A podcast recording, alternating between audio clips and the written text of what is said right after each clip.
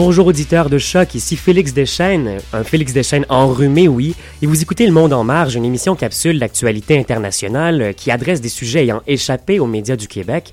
Alors aujourd'hui, notre capsule est sous le signe, une fois de plus, euh, de l'environnement thème qui nous est cher et qui est revenu euh, à de multiples reprises depuis, depuis le lancement de notre émission. Alors notre premier sujet nous emmènera en Suède où on va parler de la politique environnementale du pays qui semble très efficace dans le présent, puis on va partir en Inde où c'est tout le contraire et où un quart de la population n'a pas encore accès à l'électricité alors que la solution pourrait être environnementale justement.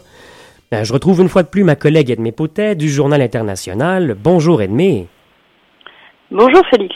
On commence immédiatement avec le premier sujet euh, d'aujourd'hui. La politique environnementale de la Suède, elle a porté ses fruits. Euh, je crois pas que cette réussite-là d'un pays scandinave en matière d'environnement va surprendre euh, beaucoup nos, auditeurs, mais on en a quand même pas beaucoup parlé au Québec.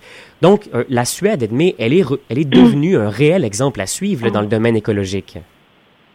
Oui, Félix. Alors, d'abord, pour bien comprendre pourquoi la politique environnementale fonctionne en Suède, il faut préciser un peu la situation naturelle du pays.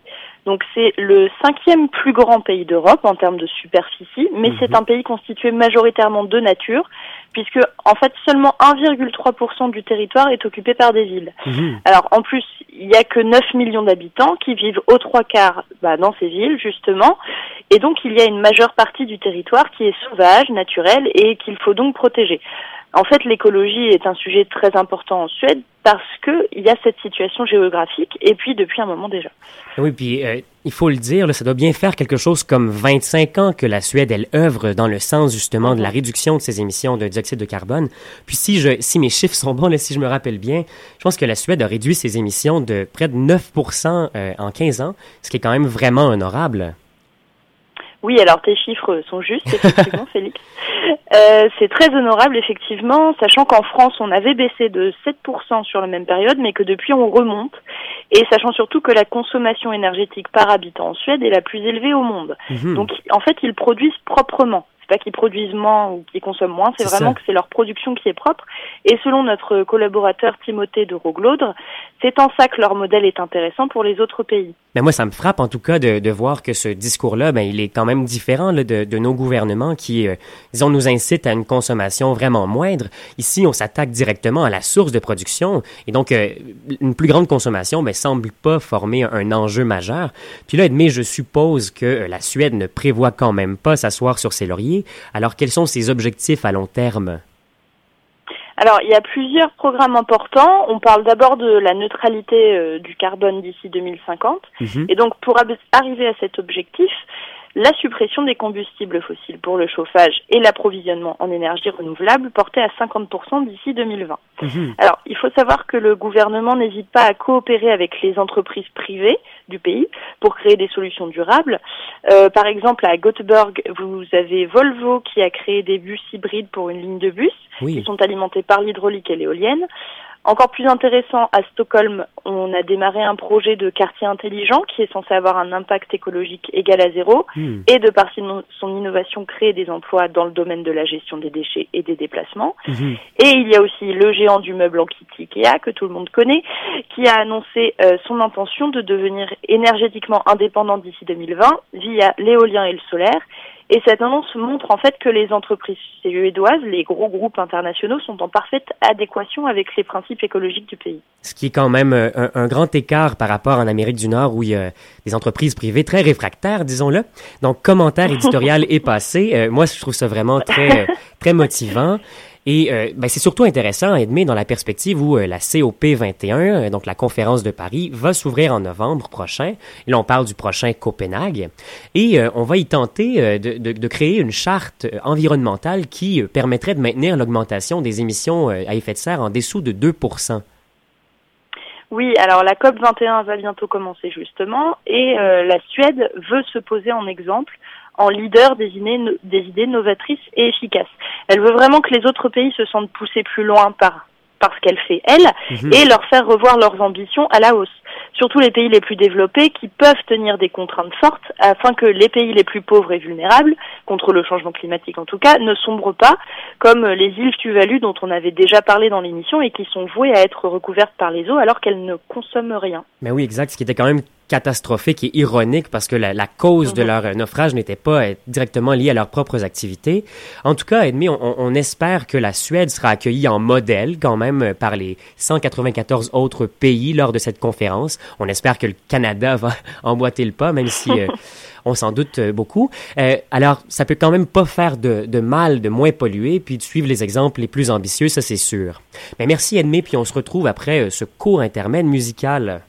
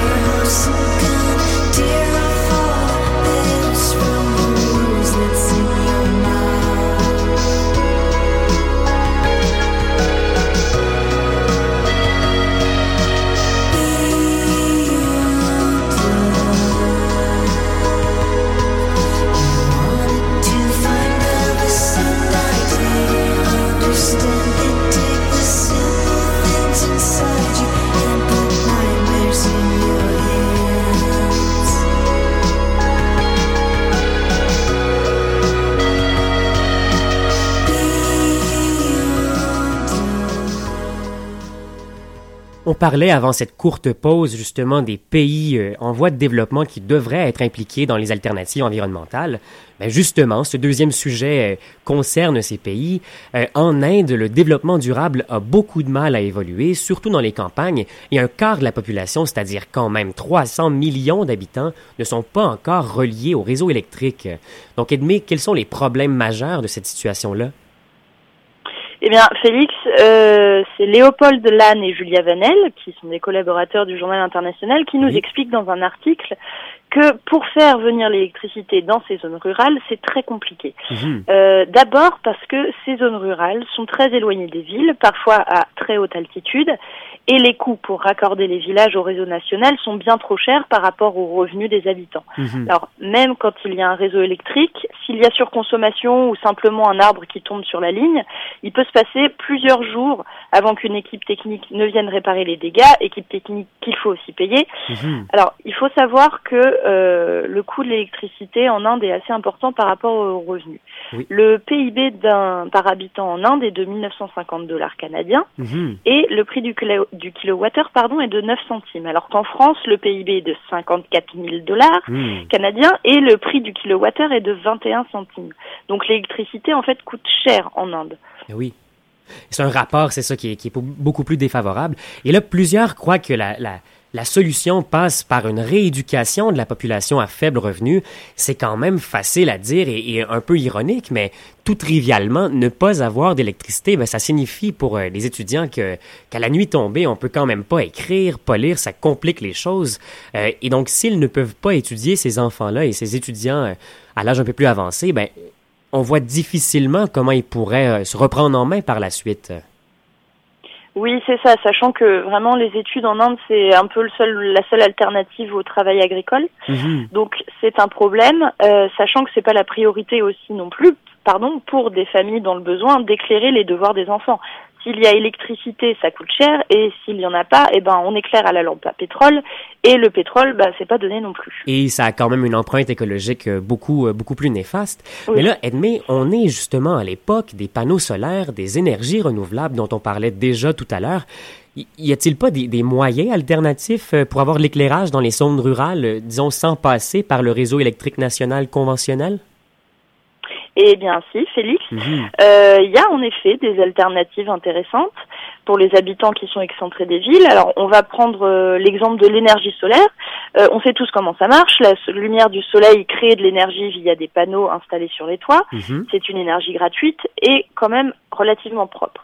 Euh, les deux solutions les plus simples nécessitent quand même de prendre un crédit pour les habitants, mais ce crédit est quand même assez vite remboursable. Mhm. Et les panneaux durent de 6 à 7 ans, donc ça veut dire, ça signifie un temps important d'électricité gratuite. Euh, la première solution, c'est d'installer un système pour une maison qui produit assez d'énergie pour l'éclairage seulement. Mhm. Euh, la seconde, c'est d'installer des panneaux pour un groupement de maisons sur le plus grand toit possible qu'on trouve et de partager l'électricité entre voisins.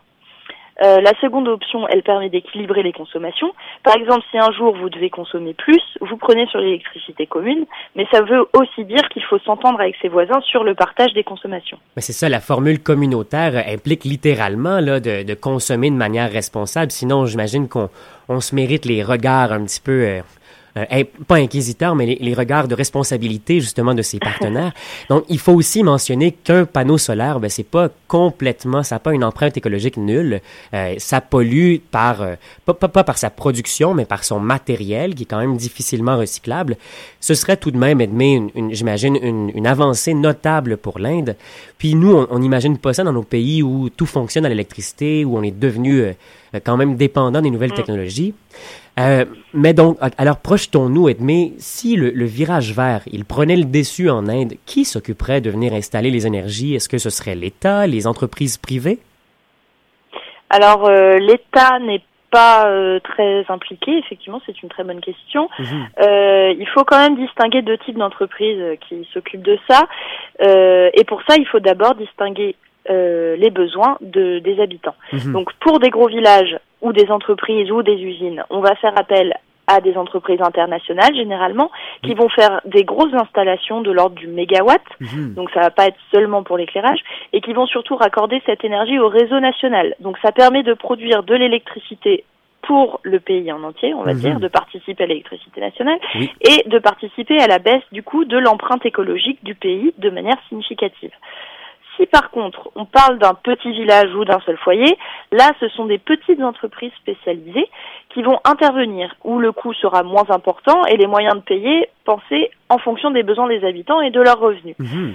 Ce qui est primordial dans ce genre d'entreprise de proximité, c'est le lien social, si l'on peut dire.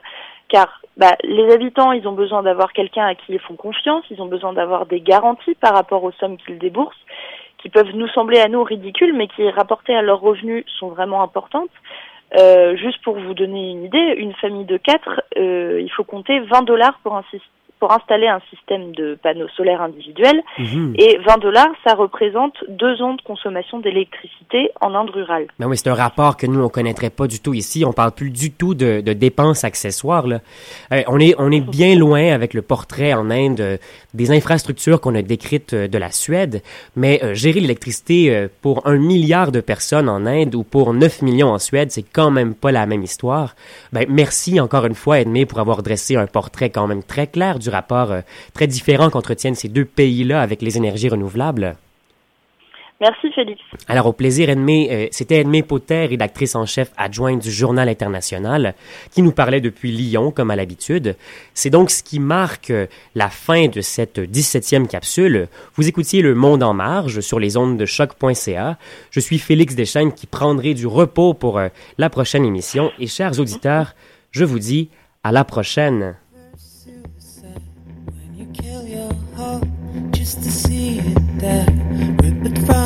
Cage just to feel it dry. Press it against the chest and you wonder why